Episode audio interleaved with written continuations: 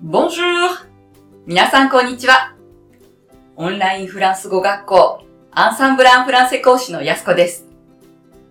今日も皆さんにとても役立つフランス語の表現をご紹介します。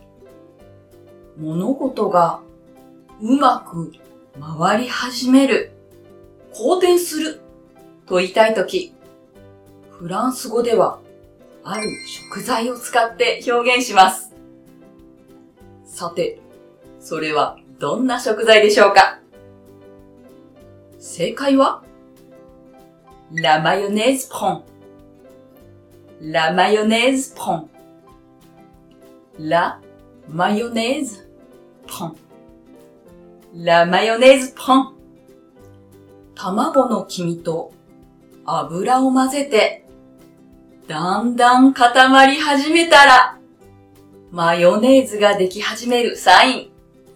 それで、物事が好転するという意味で使いますよ。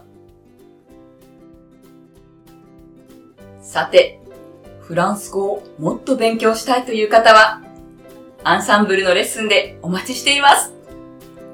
物事が好転するかもしれませんよ。それでは、ありがとう